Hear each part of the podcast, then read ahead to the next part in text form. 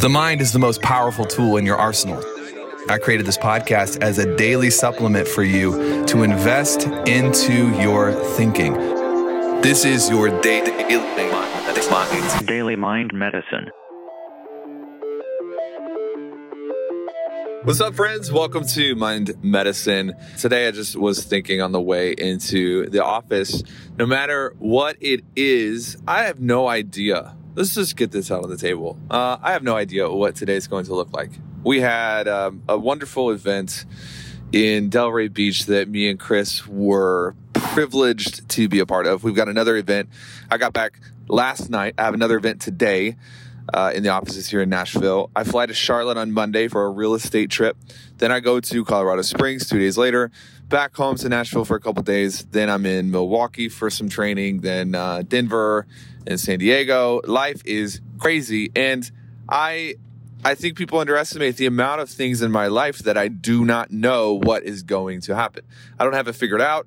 Now, I have a plan, but plans change as soon as you start getting into uh, the realities of life. But there's one constant thread in my days and my weeks and my months, and I've met almost all of my heroes at this point. And this thread is consistent amongst them all. If you go back 30 years and you study their daily movements, you study who they have been through good times and bad times, you notice a single thread, and it is this they have the ability to navigate forward regardless of the situation.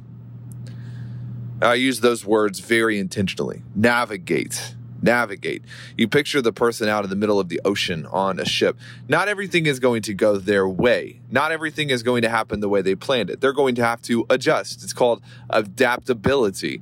They're going to have setbacks, problems, and you know, even at times they might be a little off course, but from a navigational perspective, they are navigating towards the destination. Here's the thing I see a lot of people who feel really good when they move forward 10 steps and they feel like they failed when they've moved back two steps. But you have to get bigger. You have to get bigger than the day to day. You have to zoom out and look at your life directionally. The ability to move forward directionally even after two steps back. The ability to navigate forward even after a bad week or a bad month or a bad. Listen, you are not defined by one week, one month, or even one year. There are examples after example after example of successful men and women who have changed the world, the entire course of history, and they didn't do it until they had endured chronic, constant seasons of setback, but they navigated correctly so that they were able to capitalize on it to move forward. You have to focus today on navigating forward without collateral damage, without drama, without inflicting unnecessary problems on the world around you. And I just get the sense that a lot of people are so obsessed with their every single day, every single hour, every single week. And it's like, if this wasn't a good day, I failed. Listen, protect the way that you view yourself in a season of setback.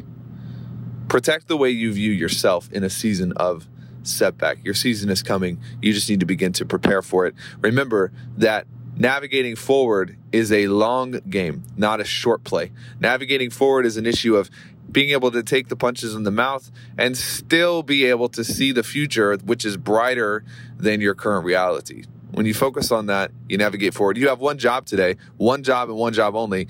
I want you to be able to go to sleep tonight with the satisfaction that in some area of your life you took a step forward. It doesn't have to be 20 areas, it doesn't have to be 19 areas. One area of your life I want you to be able to say you took a step forward today, you progressed, you navigated forward, and you had directional momentum. One area of your life. If you focus on that today, you will find it, and you will go to bed tonight knowing that you moved a little bit closer than you were yesterday.